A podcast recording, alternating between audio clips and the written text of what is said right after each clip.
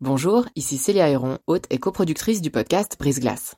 Avant de vous laisser plonger dans votre nouvel épisode, je voulais vous parler de Y'a m'expliquer, une toute nouvelle série audio du temps dédiée aux intelligences artificielles. Deux fois par mois, dans Y'a m'expliquer, Grégoire Barbet tentera de démystifier les enjeux posés par ces IA et reviendra sur les principales actualités qui les concernent. Côté podcast, vous pourrez aussi découvrir Sous la coupole, notre podcast d'actualité politique, et bien d'autres encore sur la page letemps.ch slash podcast. J'en profite enfin pour vous dire que vous pourrez bénéficier de nombreuses offres d'abonnement au journal Le Temps, web et print, sur la page letemps.ch slash abonnement au pluriel. Bonne écoute Un copain qui était avec moi au, gymnase, il m'a envoyé un, Snapchat de lui en train de pleurer et je comprenais pas parce que je lui avais pas parlé depuis un moment et tout ça machin. Enfin, on n'a jamais été vraiment très très proches. Et en fait, ça faisait un moment qu'il écoutait la, rubrique et il est tombé sur mon enregistrement, il a reconnu ma voix. Et il m'a dit, meuf, j'étais pas au courant. Il était vraiment mal et de voir à quel point il était touché, ça m'a, ça m'a un peu chamboulé. Je, je savais pas trop quoi faire, mais c'était quand même vachement sympa.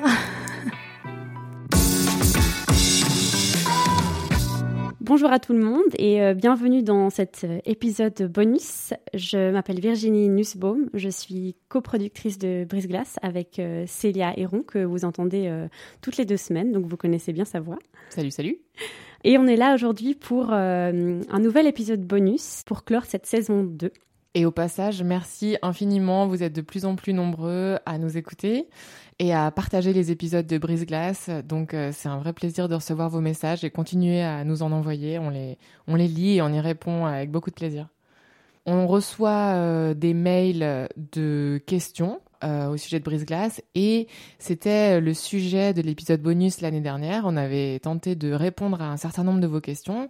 Vous nous les aviez envoyées euh, par WhatsApp et euh, cette année, on a eu envie de faire les choses un petit peu différemment et plutôt que de vous raconter les coulisses, comme c'était le cas en 2018, on a eu envie de revenir sur une question qui revient souvent et qui est que deviennent certains des invités de brise-glace? Donc en fait, qu'est-ce que Brise Glace a représenté pour eux et euh, qu'est-ce que ça a changé pour eux? On a souhaité en retrouver deux en particulier, deux qui ont des parcours euh, très différents mais qui ont en commun le fait d'avoir fait beaucoup réagir à la fois sur les réseaux et en termes de, nombre d'écoutes. Donc c'est parmi les, deux invités de Brise Glace qui ont été le plus écoutés. Et la première, elle s'appelle Natacha. C'est une euh, jeune fille de 18 ans de la région lausannoise qu'on avait rencontrée cet été pour qu'elle nous raconte en fait euh, le harcèlement scolaire qu'elle a subi euh, pendant des années. Et dans cet épisode, elle euh, décrivait le, calvaire qu'elle a vécu, la violence, cette violence qui avait fini en fait par un viol commis par des élèves plus âgés qu'elle. L'épisode s'intitulait Jusqu'où peut aller le harcèlement scolaire? Et il a suscité beaucoup de réactions, notamment des commentaires de personnes qui ont été très touchées par l'histoire de Natacha et qui ont eux aussi vécu des situations de harcèlement scolaire. Quand on l'a retrouvée récemment, elle a découvert avec nous certains de ses commentaires, dont un sur Twitter euh, qui disait Cet épisode sur le harcèlement scolaire retourne l'estomac. Quelle force d'en parler ainsi. Oh putain ça, me, ça me fait très bizarre. Quand je lis le commentaire justement, ouais, son, son courage et tout machin, je me dis, non, mais c'est du mien qu'elle parle en fait, alors qu'elle me connaît pas. Enfin, ça... La meuf, elle me trouve courageuse, elle me trouve forte et tout machin, alors qu'elle m'a jamais vue. Comment tu as réagi quand on t'a proposé de participer à, Brise Glace et comment ça s'est fait en fait? Alors j'ai été contactée par Monsieur Basile Perret qui est euh, le responsable de l'unité PSPS, donc euh, protection sécurité en milieu scolaire, avec qui je travaillais déjà depuis quelques temps pour faire de la prévention. Et il m'a dit que justement bah, euh, des journalistes cherchaient à trouver un témoin ou une victime qui serait d'accord d'en parler, etc., dans un but préventif. Du coup j'ai tout de suite dit oui, parce que c'était vraiment quelque chose que je voulais faire, parler que ce soit devant les gens ou pas, vraiment raconter l'expérience de manière euh, vraiment brute, juste dire mot pour mot ce qui s'est passé sans, sans filtre, sans faire attention à peut-être que ça va choquer, puis le fait que ce soit anonyme, se dire je peux tout balancer, la puissance de ce qui s'est passé avec toute la violence, sans me mettre moi en danger en fait au niveau de ma réputation, au niveau de, des gens qui me connaissent et tout ça. Du coup j'ai tout de suite accepté, euh, c'était exactement ce que je voulais faire. Alors j'avais peur du contre-coup après en fait, parce que ça faisait très très très longtemps que je n'avais pas raconté l'histoire comme ça d'un coup, euh, vraiment où euh, j'ouvrais toutes les valves en fait d'un coup et que je laissais tout sortir, l'histoire au complet sans sans rien cacher, sans rien adoucir, vraiment cash. C'est pour ça que je suis venue avec un de mes amis quand même qui connaît lui toute l'histoire et qui a toujours été là pour moi, justement pour que au cas où ça va pas, au cas où ça fait trop mal d'en parler, au cas où bah, j'ai quand même quelqu'un qui me connaît parfaitement qui est là à côté. Et euh, sachant que je passais le reste de la journée avec, bah, au cas où j'avais un contre-coup, ce qui s'est passé, j'ai eu un gros contre-coup après.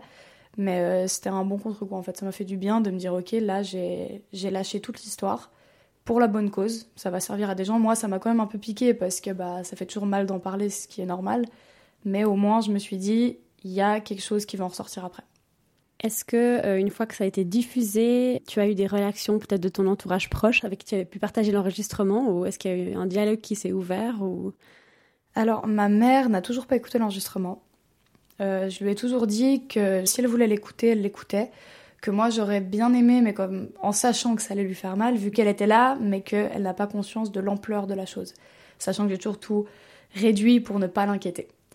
Du coup, je lui ai dit, faudra qu'on l'écoute une fois, mais dans une période où les deux, on sera bien, où il n'y aura pas de stress autour, où le travail ira bien, où la famille ira bien, où tout sera euh, calme en fait, et on se pose les deux un soir à la maison, mais je veux l'écouter avec toi. Je lui dit, je veux pas te laisser écouter cet enregistrement toute seule, parce que je sais que tu vas te sentir mal, donc je veux être là quand tu vas l'écouter. Et finalement, pour l'instant, on l'a pas écouté. Je sais pas si c'est même vraiment nécessaire de, entre guillemets, lui infliger ça, vu la violence du récit quand même, mais... Euh, j'ai une réaction en particulier qui m'a beaucoup touchée, en fait, c'est euh, un copain qui était avec moi au, gymnase et en fait, il m'a envoyé un, Snapchat de lui en train de pleurer. Et je comprenais pas parce que je lui avais pas parlé depuis un moment et tout ça machin. Enfin, on n'a jamais été vraiment très très proches, on s'était jamais vraiment euh, parlé intimement et tout ça. Et en fait, ça faisait un moment qu'il écoutait la, rubrique et il est tombé sur mon enregistrement, il a reconnu ma voix. Et du coup, il m'a envoyé bah, justement ces messages de lui en train de pleurer. Et il m'a dit, meuf, j'étais pas au courant, je suis désolée pour ça. Et il était vraiment, lui, intimement touché, il avait les larmes. Et moi, je savais pas quoi faire, j'étais devant mon téléphone, je me disais, mais qu'est-ce que je fais? Enfin, Sachant que j'avais peur à la base que les gens reconnaissent ma voix. Je me suis dit, si j'ai des gens de mon lieu de travail qui l'écoutent, si j'ai des gens du gymnase qui l'écoutent, c'est mort. Je me suis dit, on va reconnaître ma voix, les gens vont changer d'attitude envers moi, ils vont me faire des commentaires, j'ai vraiment pas envie. Mais de voir à quel point il était touché, ça m'a ça m'a un peu chamboulé. Je, savais pas trop quoi faire, mais c'était quand même vachement sympa. L'épisode, il en est à 15 000 écoutes. Qu'est-ce que ça te fait? Ça me fait extrêmement bizarre de me dire que j'ai 15 000 personnes qui connaissent une partie très très intime de ma vie quand même, qui connaissent euh, mon vécu, qui connaissent mon histoire, qui connaissent mes traumatismes. Ça me, ça me fait quand même très bizarre quand... Euh, j'arrive pas à imaginer en fait. J'arrive pas encore à réaliser que ça a pris autant d'ampleur. Je suis très fière de moi du coup et euh, je suis ravie en fait d'avoir pu faire ça du coup en voyant que ça a pu aider les gens, que ça a pu toucher parce que c'était exactement ce que je voulais. C'était que les gens soient frappés par mon histoire, pas par mon histoire à moi personnellement, mais par cette histoire en fait. Je voulais que les gens soient touchés et se disent ok en fait ça peut aller aussi loin que ça. Se dire que ok il faut quand même que je fasse gaffe à mes enfants, ok il faut quand même que je fasse gaffe à mes camarades, que les enseignants se disent ok on va peut-être faire un peu plus attention. Enfin Vraiment, le but, c'était, en parlant de ces histoires de manière aussi crue, c'était vraiment de choquer les gens, de toucher les gens pour qu'ils se prennent un électrochoc. Au début, en parlant de l'école, j'avais très peur que mes harceleurs tombent sur cet enregistrement. J'avais très très peur. Parce que sachant qu'on m'a blâmé pendant toute ma scolarité, à chaque fois que je parlais en disant euh, bah t'es qu'une merde parce que t'es qu'une victime, tu débrouilles pas toute seule, je me suis dit, il y en a certains, s'ils tombent dessus, s'ils reconnaissent ma voix, s'ils savent qui je suis, ils vont se sentir attaqués. Moi, je suis dans la merde. Mais euh, je me suis aussi dit peut-être que d'autres harceleurs vont l'écouter, me reconnaître et peut-être que eux vont réaliser ce qu'ils ont fait. Même si eux, c'était une fois une brimade, alors qu'ils n'avaient pas réalisé qu'il y en avait d'autres où c'était aussi une fois, mais que toutes les fois s'accumulent et que ça devient tous les jours, toute l'année. J'ai probablement espéré que mes enseignants de l'époque écoutent l'enregistrement, sachant que j'ai changé, etc., ils n'auraient pas reconnu ma voix mais qu'ils l'écoutent et qu'ils se disent ah ça me fait penser à elle et qu'ils se rendent compte en fait que regardez votre inaction et le fait que vous m'ayez ignoré et que vous n'ayez pas cherché à comprendre ce qui se passait ni à m'aider correctement, bah regardez là où ça m'a amené. C'était juste ça que je voulais faire, de me dire j'ai vécu un enfer à l'école, ça fait trois ans et demi que c'est terminé, j'en subis encore les conséquences et je voulais justement bah, que ça arrive à personne d'autre. Donc quand je vois euh, l'ampleur que ça a pris, quand je vois euh, Quand on avait fait une heure et demie de rendez-vous, je me dis que bah, en une heure et demie, trois SMS, bah, j'ai réussi à aider des centaines de personnes. Donc c'est juste incroyable. En deux mots, comment ça va aujourd'hui? Alors maintenant ça va toujours bien. Il eu, j'ai juste réalisé récemment, enfin il y a peut-être deux mois, quelque chose comme ça, enfin à la rentrée, j'ai vraiment réalisé qu'en fait je peux plus être dans un milieu scolaire, donc j'ai une fois de plus arrêté les études, encore une fois pour vraiment me consacrer bah, au travail, euh, faire un apprentissage, faire autre chose. Donc ça c'est bel et bien une conséquence du harcèlement que je pense pas réussir à éliminer cette phobie scolaire qui est là, qui restera là.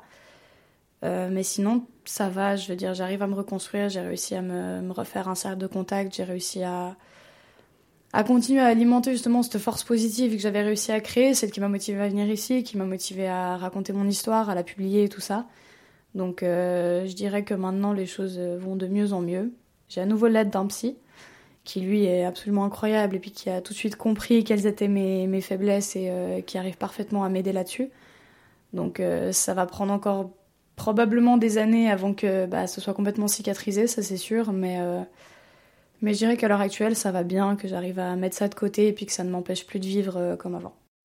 Cet épisode avec Natacha, qu'on remercie encore beaucoup de sa confiance, a été sélectionné par le festival Longueur d'onde pour être débattu avec des élèves, donc des jeunes étudiants qui seront invités à parler de harcèlement scolaire avec elle. Le festival, donc c'est un, grand festival de podcast en France qui a lieu du 4 au 9 février à Brest. Et euh, Virginie, Natacha et moi, on y sera. Donc si vous êtes dans le coin, à cette même occasion, n'hésitez pas à venir nous, nous dire bonjour. C'est toujours sympa. Ça nous ferait vraiment plaisir de vous rencontrer. Il y a un autre épisode qui a été parmi les plus écoutés cette année, c'est celui de Boris. Alors Boris, c'était un autiste Asperger, un monsieur euh, quinquagénaire. Il nous avait été en fait recommandé par quelqu'un qui avait assisté à une conférence au CHUV, donc à l'hôpital de Lausanne. Et euh, cette conférence sur l'autisme, en fait, avait beaucoup ému euh, Boris. Il avait lui-même pris la parole et était intervenu. Et la personne qui avait assisté à cette conférence nous avait contacté pour nous dire, en fait, ce serait vraiment super de l'avoir dans Brise Glace et de parler d'autisme chez les adultes. Parce que c'est vrai euh, qu'on parle souvent de l'autisme chez les enfants. Mais là, lui avait choisi de nous raconter son, son histoire et l'acceptation de son diagnostic, comment pendant des années des décennies en fait. Il s'était lui-même forcé à s'adapter euh, du mieux qu'il pouvait aux, interactions sociales alors qu'il sentait bien qu'il y avait un problème.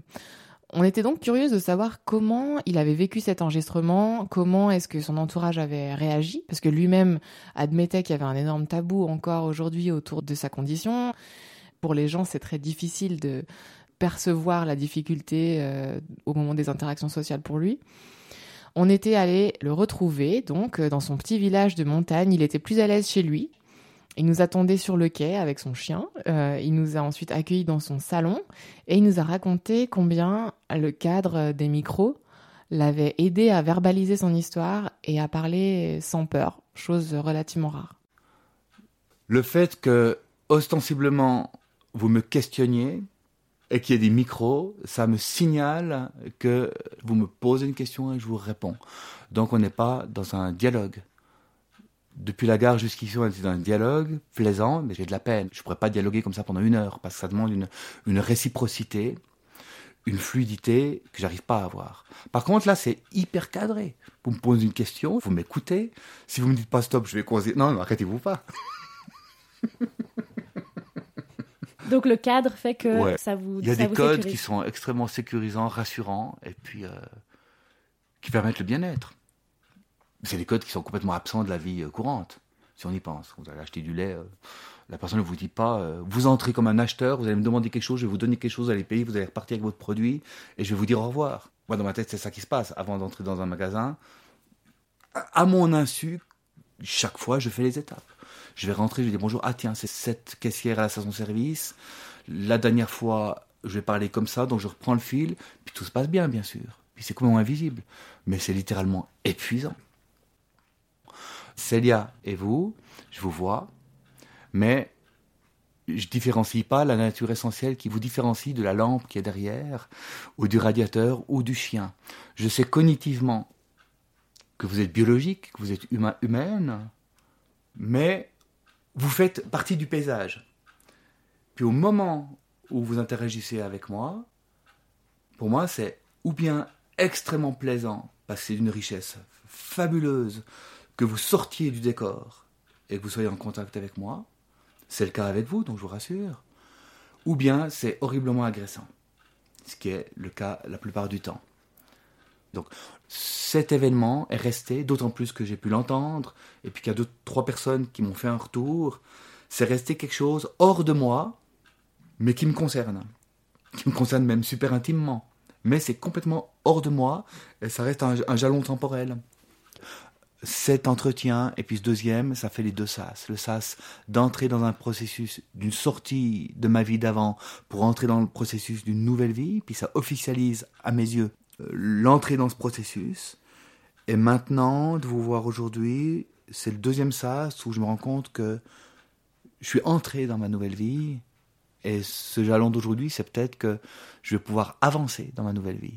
Et depuis deux ans, j'ai fait que apprendre à y entrer, sortir de l'autre, entrer dans la nouvelle, puis chercher, puis s'est passé plein de trucs cataclysmiques dans ma vie. c'est très drôle parce que c'était horriblement douloureux. Et les choses horriblement douloureuses, quand on les voit comme faisant partie du passé, ben, c'est autre chose. C'est pas forcément drôle, tout, mais c'est pas grave. Est-ce que aujourd'hui vous avez plus de facilité qu'avant, peut-être, à, dire aux gens, ben voilà, euh, voilà hum, comment je suis. Moi, j'ai plus de facilité. Je sais pas s'ils ont, ont, plus à l'entendre.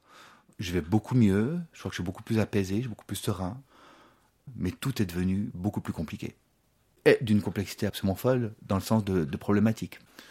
Parce que c'était moins problématique avant au prix d'un investissement mental, cognitif pour compenser, qui m'amenait dans une grande souffrance. Mais ça fonctionnait mieux. Maintenant, je suis beaucoup moins dans la souffrance, mais tout est plus compliqué. Et c'est une espèce de balance qui est difficile à, trouver. Donc, délibérément, maintenant, je me dis, bon, ben non, je priorise le, le meilleur bien-être possible. Donc maintenant, vous avez l'impression d'être qui vous êtes, quoi. Ouais. Est-ce que vous avez euh, envoyé euh, cet épisode ou envoyé l'enregistrement à des, des, gens que vous connaissiez? Je l'ai envoyé à ma, à ma thérapeute. C'était le seul, le seul doute. Je lui disais, comme c'est une spécialiste, et puis qu'on, voilà, que ça fait longtemps qu'elle me suit, puis qu'on se voit régulièrement.